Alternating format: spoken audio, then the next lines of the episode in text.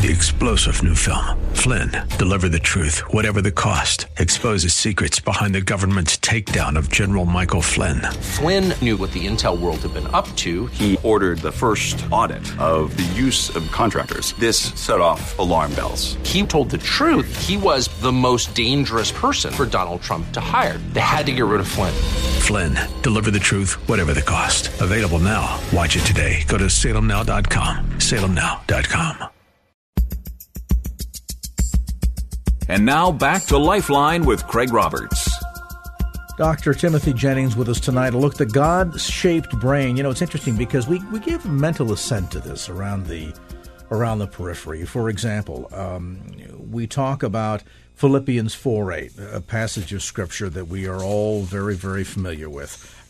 Finally, brothers, whatever things are true and whatever things are honest and just and pure, holy, lovely, so on and so forth. If they be of good report, any virtue, if there be any praise, think on these things.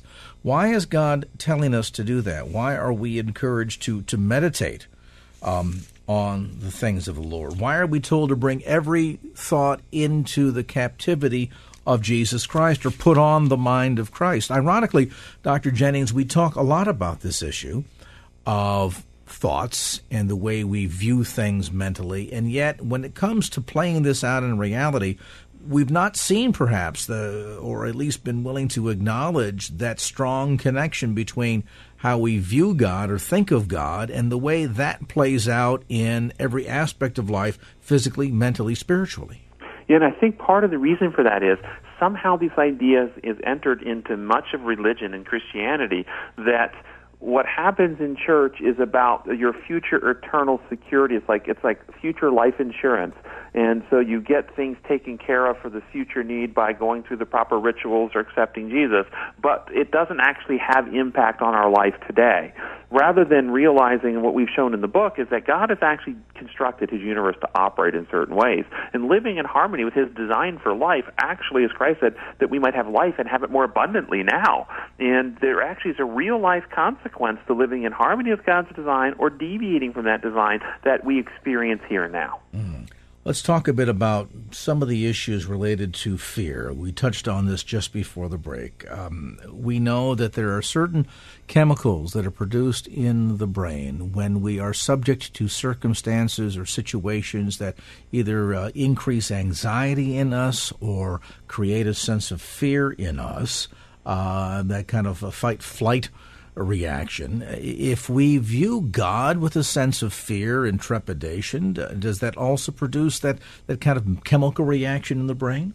Absolutely, and this is what we've shown in the from the science and in the book is that this chronic fear activation is actually antagonistic to love. Love and fear are inversely proportional. As soon as Adam and Eve sinned, they ran and hid because they were afraid.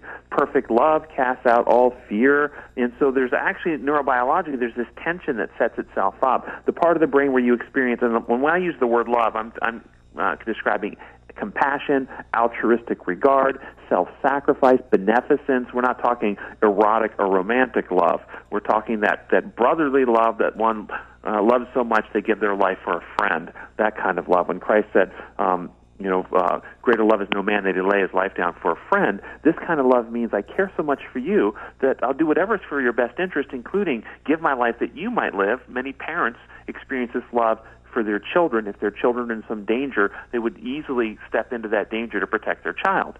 Well, that's at war with another principle that's driven by fear since Adam's sin that the scientists call survival of the fittest. I love myself so much, I'll do whatever I have to protect myself, including, if it comes down to it, kill you that I might live. Love you so much, I'll give my life that you might live. Love myself so much, I'll kill you that I might live. These are antithetical, love versus fear. Fear drives us to self-protection and exploit and hurt others. Mm. This process, then, of beginning to recognize the impact that our thinking process, the way we view or react to God, a lot of it, of course, goes back to childhood. We often hear stories, Dr. Jennings, of individuals, for example, who are introduced to the claims of Christ later in life and often struggle with the imagery of God as a benevolent, loving, protective Heavenly Father who would sacrifice his only begotten son on our behalf. And we some people will reject that just absolutely out of hand because they grew up in a household where there was perhaps an absentee father or a, drug-crazed, alcoholic, driven, abusive father. And so the notion of being able to equate a loving heavenly father who sacrifices his son on behalf of all of us that we might walk in relationship with him is antithetical to their manner of thinking. Yes, you're exactly right, and that is a barrier for some people. Our childhood experiences certainly can put obstacles in the way, and that's, of course, why we are called to be witnesses, the hands and feet, so to speak, God's disciples and agents on earth, to love those individuals, and so they may not have experienced God-like love in their childhood, but they can experience God-like love in their adulthood from others who can still love them in spite of their shortcomings and anger, and ultimately lead them to see Christ in us. We talk about this notion in Scripture of bringing our thoughts into captivity. How can we rewire all of this? This is a great point. And I point out in the book that the way the brain is designed is that there's a protein that is like fertilizer for the neurons. It's called brain-derived neurotrophic factor. Brain-derived means the brain makes it. Neurotrophic factor is simply a factor that makes the neurons grow stronger. So think of it as fertilizer for the neurons. When it's available, the neurocircuitry that gets it will actually sprout new connections. The brain will make new neurons that are influences of proteins like this.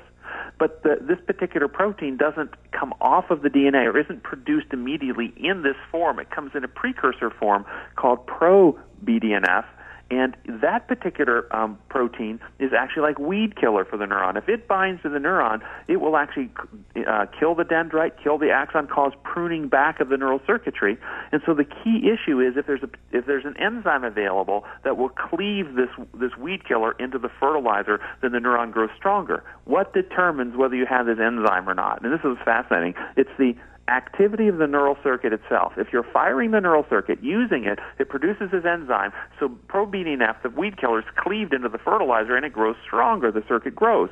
But if you're dormant, if you're leaving it inactive then and not using the circuit, then this enzyme is not produced and the weed killer actually takes over and you start pruning the circuitry back. And so imagine the situation of trying to study a language in high school, maybe Spanish in high school, and you're studying brute force memory and you keep practicing your firing this circuit, this new forming circuit, and this enzyme's produced, and you get more of the fertilizer, and it expands, and you keep doing it, and the circuitry grows.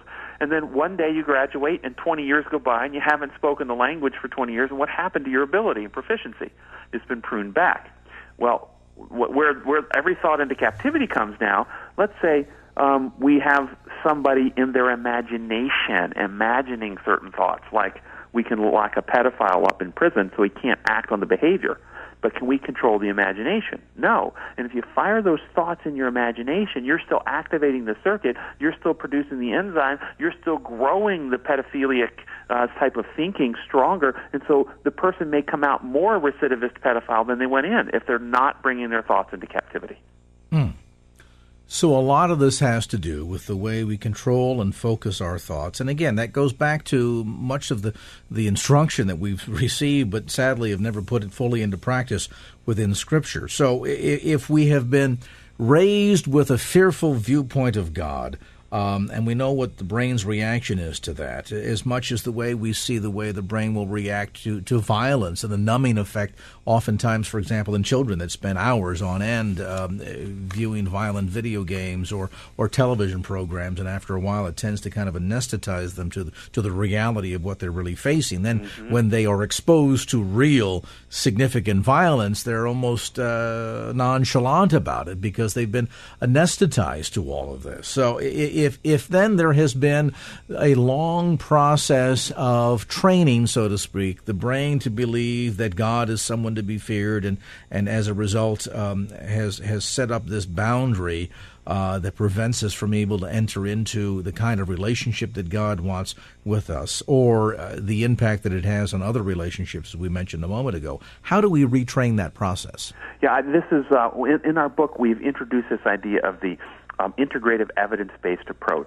We have to be willing to look at evidence, and we've identified three threads of evidence that God has provided that when we harmonize all three, we can have a more consistent idea of the truth that God is trying to reveal. And the three threads are Scripture, All Scripture is given by God for inspiration, inspired by God, is given for instruction, and so forth. Science, it says in Romans 1:20 that God's divine nature is seen in what He has made, so that men are without excuse. We look into nature and science and experience, taste and see that the Lord is good. The Scripture says, check me out, experience me. And if you separate the three threads, science without the other threads, without Scripture, is vulnerable to going into godless evolutionism.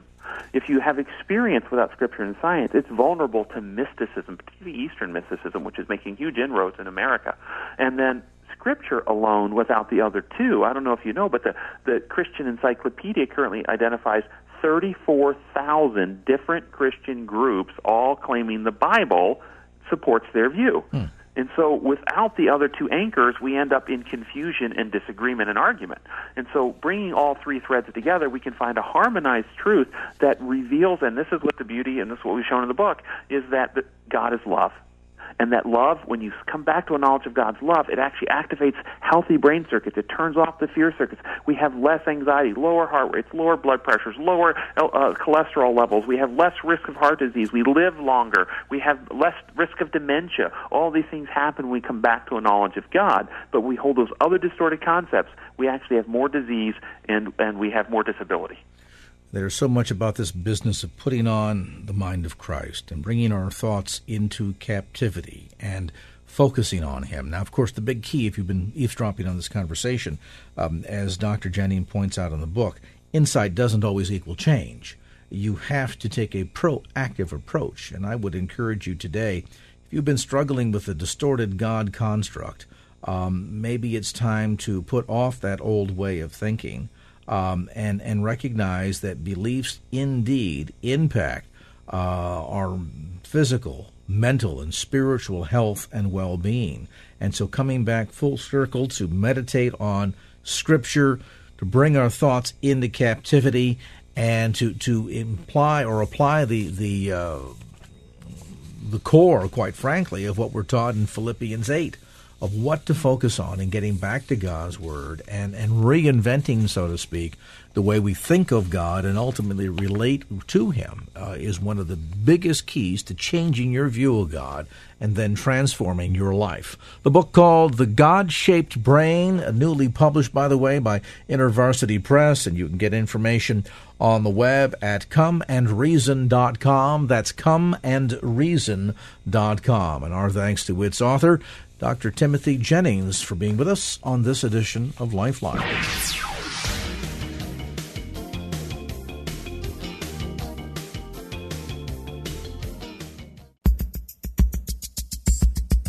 And now back to Lifeline with Craig Roberts.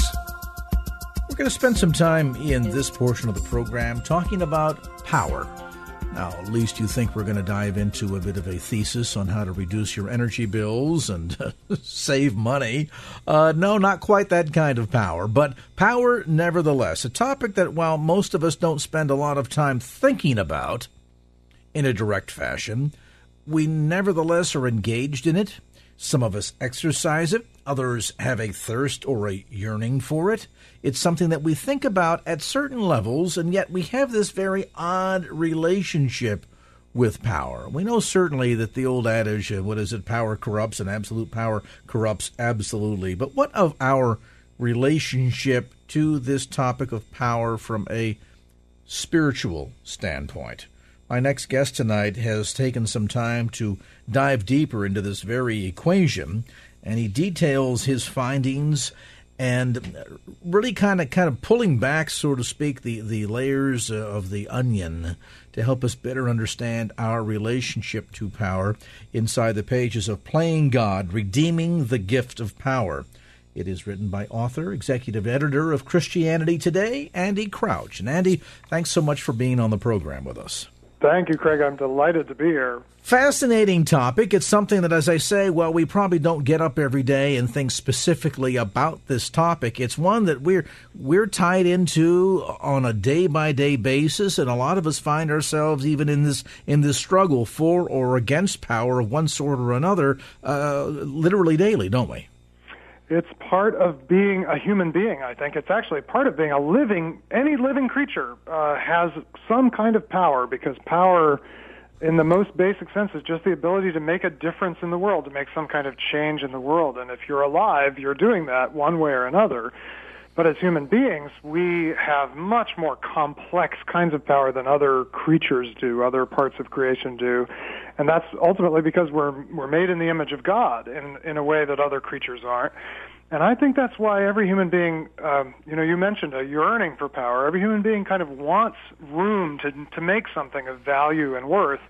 But then also this has become very distorted by our own sin and the ways that we've distanced ourselves from God. Indeed, we see laid out literally from the Garden of Eden the capacity of power to either do good or do evil, and then it seems as if it's been a history-long, lifelong struggle for mankind in trying to deal with, well, what exactly is our relationship to power? What do we do with it? Why do we yearn for it? How do we corrupt it? How do we drive it in the right direction so that it can, in fact, do more good than it does evil?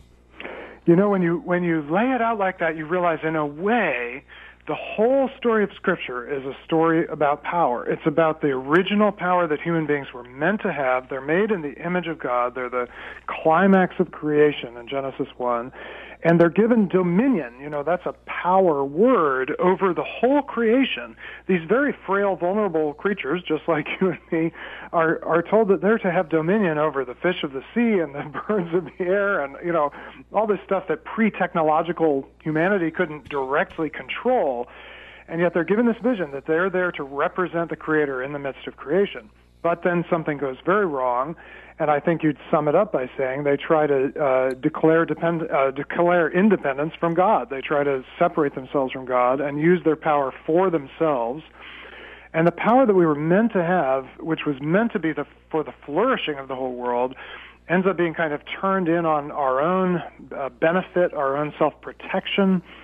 And then the question becomes, how is God going to intervene to set this story right? And that, in many ways, is the story of the rest of the Bible. And it really is amazing, as you point out. I mean, literally, in the opening chapter of Genesis, we see the first action of God, a display of His power, as He engages in His creative power to bring about planet Earth. Then we see later on, once mankind is about the scene, first an account of the power struggle between Lucifer and God Himself, and then later on, man's power struggle as we engage in this battle in the Garden of Eden. And it seems as if this issue of kind of a power struggle with God or against God has kind of been a component from day one, hasn't it?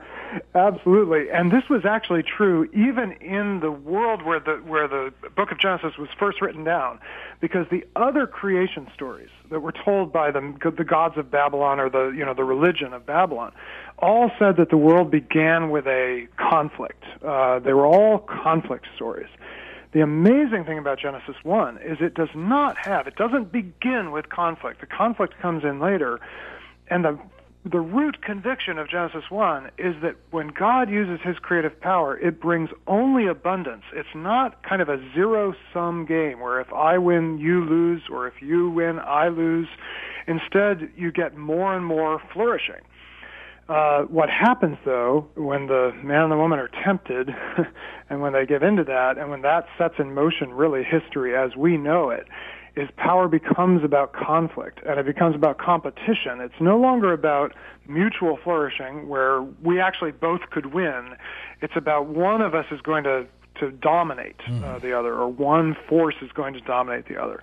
And we start to believe that that's the realest form of power, that the most real power is the power that can make you do something you don't want to do, rather than the power that can call into being a world or new kinds of creativity, new kinds of culture that actually benefits everyone. So what's fascinating about this, then, is we really get pulled into this topic, Andy, of power in relationship to whether it's being used for benevolent purposes or, on the other hand, malevolent purposes, that impacts every relationship that we have. I mean, certainly with God, I mean, sin is what better description of the power struggle that exists between mankind and God than to see sin and how that power fight's going on. And not just, though, on the vertical plane, but even on the horizontal plane in our relationships. Yeah. I mean, think of the young teenager who's rebelling against his parents, and all of a sudden there's this power struggle that we see that's being displayed there. Even the friction friction between husband and wife and relationships at that level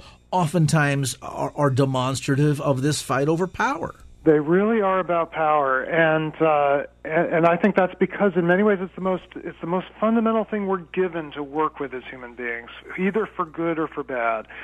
And so you do find it in every relationship, actually, every workplace, every church, every family, and most of us, realistically, the place where most of us have the most power is in our family relationships, especially if we're parents. But even as those of us who are parents know, children have tremendous power in their relationship with their parents. Mm-hmm. And of course, that's why so much of the Bible story is the story of families that either get it somewhat right, never entirely right, and sometimes get it terribly wrong.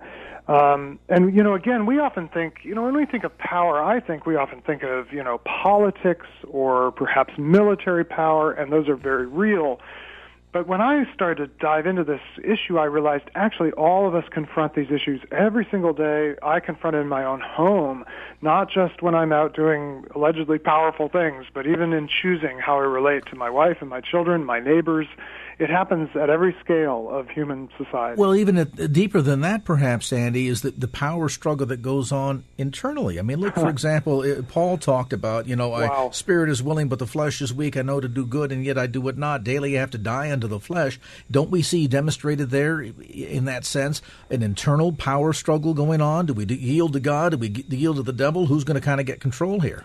I think that's an amazing observation. And what it always, I think, for many people, the real question in life is not actually, does God exist? I think most people know God exists. And Paul says even those who don't believe that sort of suppress the truth. They still know the truth. But the real question is God good? And especially, if I serve God, well, does that mean I have to give up things I want? Does that mean I have to give up what's good? And the root of every abuse of power is the idea that we can't both get something good. Either I and God, God can't get what's, you know, good for God and good for me, or you and I, if we get locked in a power struggle, we start to believe either I win or you win. And when that enters into our relationship with God, we've basically believed the very thing the serpent says in Genesis 3, which is God's actually jealous of his power, and he doesn't want you to have all of it, so you better eat that fruit so that you'll have what God doesn't want you to have. And that's the fundamental lie, that God wants you to have something that would actually be good for you, but that God doesn't want you to have. And that's such an amazing point that you make there, because there is an aspect of this power that we define in the flesh. And I mean, we just bring up the topic. We think of power. It's the energy to drive to do something, to accomplish something. And we often think that, well, the greatest display of power is when we're flexing our muscles to use power, failing perhaps to recognize that it's somehow there's another aspect that can show how powerful we can be, that in the flesh might seem to be weak, but in the spiritual realm is in fact very powerful. We'll talk a bit about that too as we continue our conversation today. Andy Crouch on the line with us today. He, executive editor of Christianity Today and the author of a new book called Playing God, Redeeming the Gift of Power. We'll come back to more of our conversation as Lifeline continues here on KFAX.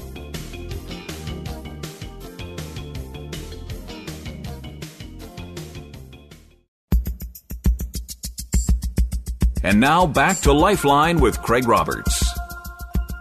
Dissecting today in this edition of Lifeline all of the power struggles that we see at so many levels within our relationships, within our history, really going back to the beginning of time tonight with Andy Crouch. He, of course, does not go quite back to the beginning of time, but he's been around for a while, enough to be able to be executive editor of Christianity Today, a prolific writer. One of his other best-selling books includes Culture Making, Recovering Our Creative Calling. We're talking today, though, about his latest book, newly published by InterVarsity Press, called Playing God, Redeeming the Gift of Power. Interesting, Andy, when we talk about the ways in which sometimes power gets distorted, we always have that sense that power is about getting my way. Mm. And if I just get my way, I'm somebody that's very powerful. And yet sometimes surrendering parts of ourselves, while perceived perhaps in the flesh to be weakness, actually can be quite powerful, can't it? Yes, and, you know, it's amazing how much time you spend in the first chapter of Genesis when you start thinking about this, because, of course, the first chapter of Genesis begins with God, the Creator, who we know as Christians is three persons, three in one, and there's that interesting moment in Genesis 1 where God actually says, let us make humankind. And that Creator is already complete. He has his way, if you want to put it that way, already, without making the world.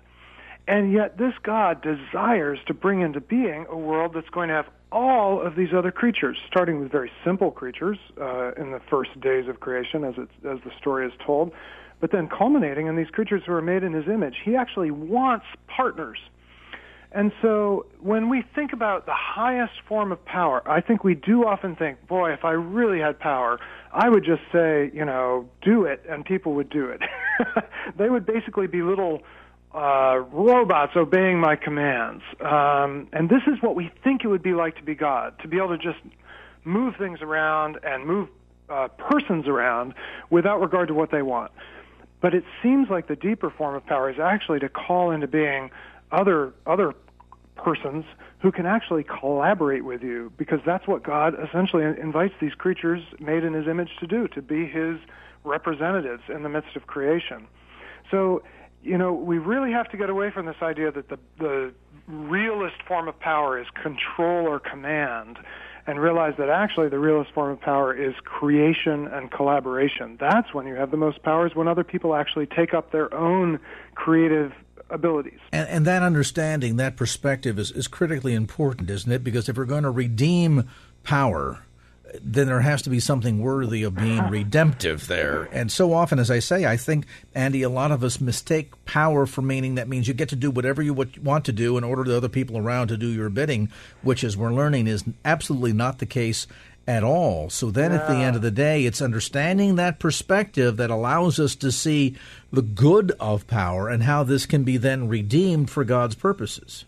That was one of the big breakthroughs for me, was when I realized we often talk about power as if it's the same thing as dominance or domination.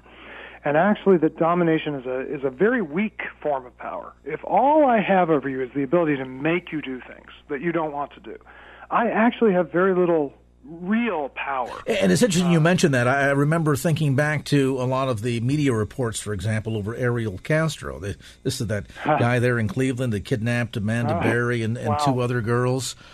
And you would read the story on the surface and see the way in which he held these girls in the basement of this house with wire ties around their wrists and chains and everything else. And you think, well, there's demonstrative of this guy being so powerful, wielding all this power over these girls. And yet the deeper you get into the psyche and the story, you begin to realize, no, this guy's not powerful at all. In fact, he's pretty powerless. Yes, and you know, Paul will use the language of imprisoned or slave. You know, a slave, especially in the ancient world, with someone who had absolutely no power of their own, completely dependent on their master.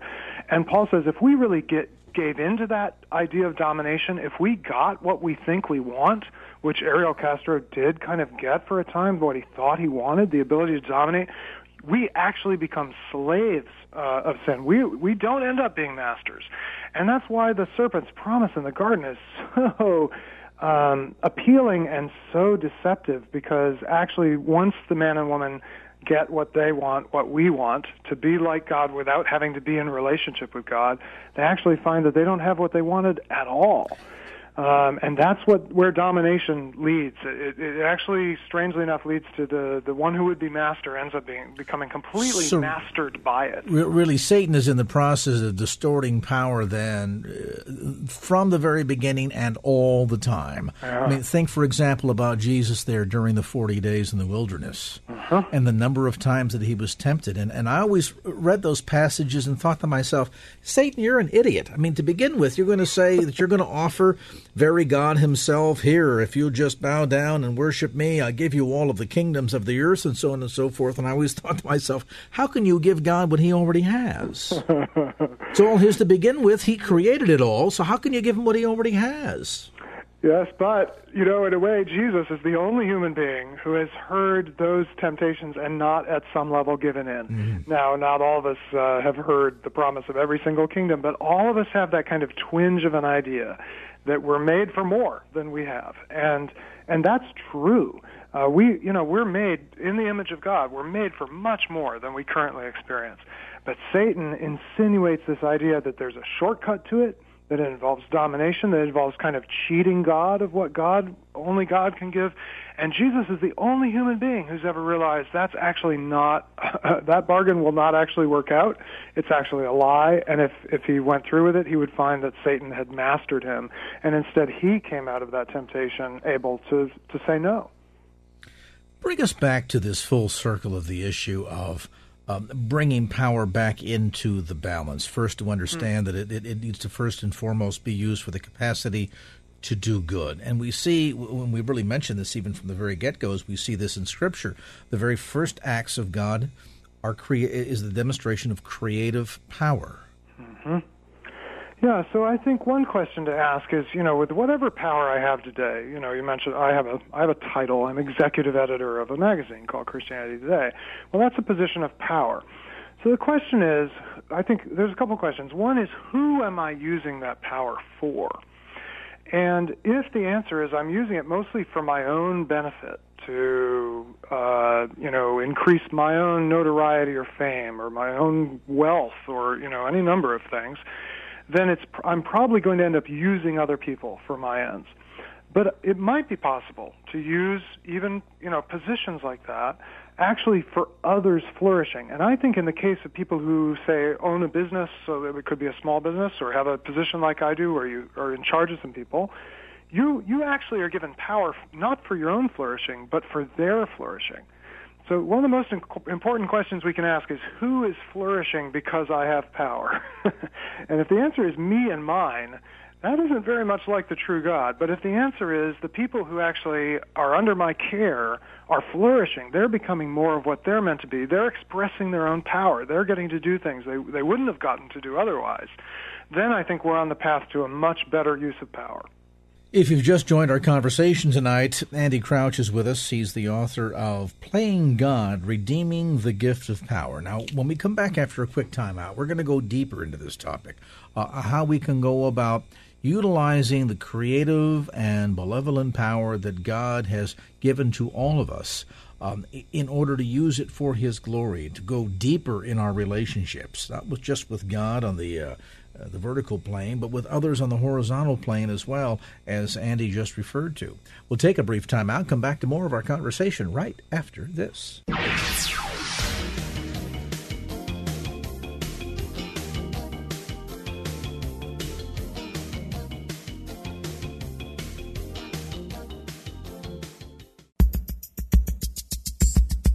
And now back to Lifeline with Craig Roberts. Well, as we're discovering in our conversation tonight with Andy Crouch, and certainly displayed throughout so much of Scripture, power can be used in very many good ways. We think of creative power. We think of the power that has been given to us unto salvation through Christ's substitutionary work on the cross. And yet, as we see the good side, the good aspects of power, we also recognize there's a power struggle. There's a balance between power being good, used for good, or power being good, used for evil. How do we go about harnessing power for the use for good, for the glory of the kingdom, and learn how to become, I guess ultimately, Andy Crouch, trustees of power? We're kind of entrusted to this. It's just what we do with it, huh? Yes, that's right. And, the title of my book is Playing God, and we usually say that like it's a bad thing, and it is a really bad thing if you're not playing the true God. But really the question is not whether you're playing God or not, it's which God are you playing. You're going to play some image. You're going to bear some image with your life. Your life will either reflect the image of a false God, the God of domination, the God who has to get his own way, or it will reflect the image of the true God, the God who, when things went so terribly wrong, was even willing to give up his own son to bear pain rather than inflict pain. So it really comes down to what you believe ultimate reality is about. And if you believe that the Christian gospel is true, it's going to change, I think, how you use the power you have and also who you use it for. You won't use it primarily for your own benefit, and you will use it, especially, it seems to me, for those who are the most vulnerable. the least and the last and the lost that Jesus talked about so many times, Jesus kind of reorients our use of our power towards people who can never pay us back necessarily, who can't benefit us, but who our exercise of power can actually help them flourish. This is kind of a delicate dance, isn't it? Because we see, for example, examples of servant leaders. These are individuals who have power, maybe within an organization, that they can hire and they can fire, things of this sort, and yet they wish to, instead of putting that power to use to demonstrate how much power they have, rather sharing it with others to empower them. It's interesting how perhaps there's a certain power of shared power, isn't there? Absolutely. And I think that's a wonderful model. And in a way, you know, I think power really is, it's supposed to be used to serve. That is to say, it's supposed to be used to help others flourish who would not have flourished if you didn't use your power. So if you have one of those positions, your responsibility is to make sure that other people flourish. And that's, in a way, the deepest, I think, sense of what serving is. Well, we certainly see that, you know, throughout Scripture. I mean, for example, God is a righteous and holy God who created us, could have easily have said, well, my creation has offended me, and therefore I'm going to use my power to punish and abolish my creation. Instead, he used his power to bring about victory over death and sin through the work that his son did on the cross. It's amazing. And, you know, as amazing as creation is, in some ways the new creation Paul talks about, which is the result of the giving of God and God's Son on the cross, is even more amazing. The new creation is just extraordinary, that God reaches into this broken world and doesn't act simply to wipe things out or to even to command and control everything, but starts recreating right in the midst of it, and ultimately is going to make everything new, it says in Revelation. That's real power, to the ability to make all things new, to wipe tears from people's eyes, from everyone's eyes. And we, of course, we only get a little taste of that in our own lives. We're only given a tiny measure of that, and any more than we have would overwhelm us. But I do think we have access to that kind of recreating power, as well as the sort of original creativity that was human beings' birthright as image bearers. How do we start this process in terms of, I think, probably just evaluating where we're at in this power struggle that we have with God? And, of course, that then spills over into every other relationship. How do we go about analyzing, Andy, the way we're using our power, either to good or to evil, and then learn how to rebalance it so that it becomes a redemption of power? I think that's a fantastic question. And, you know, I would start with our neighbor who we have seen, as James says. James says, you know, how can you love God who you haven't seen when you can't love your neighbor who you have seen? And we can sometimes be very clever about rationalizing our relationship with God, but our neighbor sees how we treat them. And I'm thinking maybe not so much our next door neighbor, though it could be that, but the people who are closest to us. I think the place to start is to to create an environment where you can honestly ask and honestly hear, how am I using whatever power I have? And so husbands should ask this of their wives, and wives should ask this of their husbands. It can start at home. It can happen in the workplace to say, you know, I have power in this position, perhaps, and asking the people who are affected by that, how am I doing? And making sure that they can answer honestly. Now, that takes time. That takes building trust. But I think other people will. The other thing that happens, most of us don't think we have very much power. But when you ask other people, what are some of my gifts? What are areas where when I do this, it really creates things? They'll give you insight into the power you actually have, even if you don't have a title that seems like it has a lot of power or a position that seems like it has a lot of power.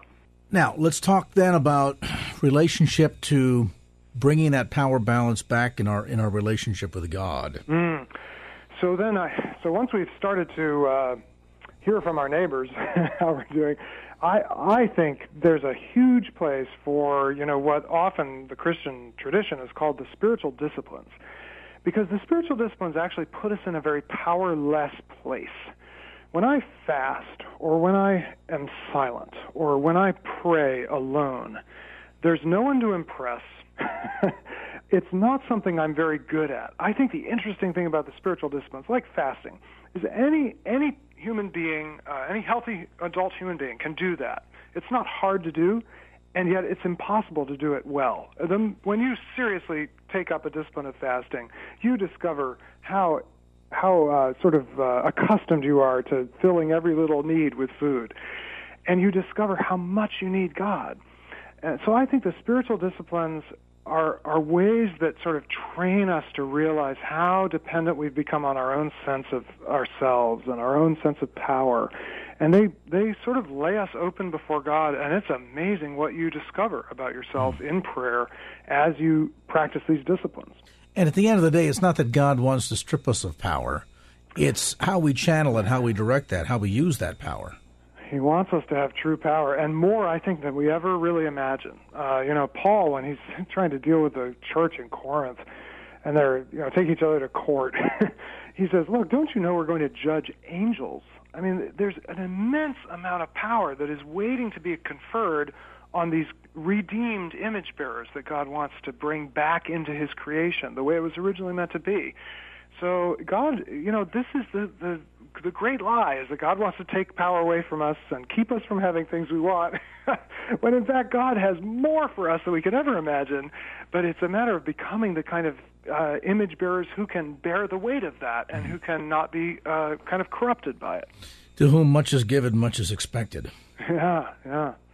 And that really kind of brings us full circle on this topic tonight. I sure appreciate you diving into this, Andy, because it's one that I think, again, we look at all mankind and we see a power struggle going on. We look at history, we see a power struggle going on. We look at Scripture, we see a power struggle going on. We look at sin in our lives with God, and we see a power struggle going on. It's not that power is a bad thing. I mean, thank goodness for power. We wouldn't be on the radio right now if it wasn't for power. And yet if I walked up to one of the towers and decided to wrap my arms around it, I could also find out that the same power that's allowing our voices to get out all over the San Francisco Bay Area could strike me dead in the wrong fashion in a quick second. So it really comes down to our relationship with power and what we do with it. Exactly. And the good news is God is at work in all this. And that very thing that can electrocute, and in a way did electrocute his son, right? His son suffered the worst that human power can do. That God can even overcome that and has something amazing on the other side of it that really brings blessing to the world. And that's what I think the hope that we can have as we realize that power is everywhere, but God's power to redeem and recreate and restore is everywhere as well. You might initially hear the topic and say, well, this is a good book. I'm going to get a copy from my boss. Or I have a husband or a wife or whomever that seems to be on a power trip. But really, all of us struggle at one level or another with power, trying to redefine what our relationship with power is, and then to learn that this is not something that should be shunned per se, that in fact it's a gift from God. How do we, though, redeem it for his purposes? You'll find some great insights inside the pages of Andy Crouch's new book called simply Playing God, Redeeming the Gift of Power. The new book, again, published by InterVarsity Press. You'll find it at bookstores throughout the Bay Area, as well as all the usual suspects, Amazon.com, etc. Andy Crouch, thanks so much for being with us. Great book, great conversation. There's Andy Crouch, executive editor of Christianity Today, author of the new book, Playing God, Redeeming the Gift of Power. Well, that's going to do it for this edition of Lifeline. Thanks so much for being with us. And if there was anything you heard on today's show that you'd like to hear again or share with a friend, grab a copy of the Lifeline podcast. Simply log on to KFAX.com. That's KFAX.com for the Lifeline podcast. Our producer is Wanda Sanchez. I'm Craig Roberts. Till next time round, remember, just don't keep the faith. Get out there and share it and make it a great evening. So long. Opinions expressed in the preceding program do not necessarily represent the views of the ownership, staff, or management of KFAX. Copyright Salem Communications, all rights reserved.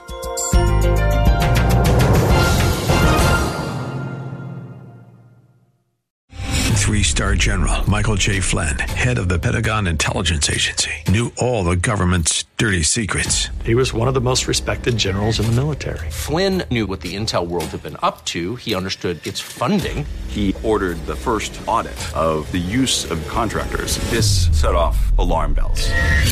The explosive new documentary, Flynn, Deliver the Truth, Whatever the Cost, and covers the facts behind this scandal. Flynn told the truth. He was the most dangerous person for Donald Trump to hire. I find out the worst enemy that I'm going to face in my life is right here in America. They took my assessment and they wanted me to change it. And I was like, I'm not changing it. They had to get rid of Flynn. With in-depth interviews, archival footage, and never-before-seen personal records of the man behind the headlines. I just felt like I was drowning. Flynn, Deliver the Truth, Whatever the Cost. Available now. Watch it today. Go to SalemNow.com. SalemNow.com.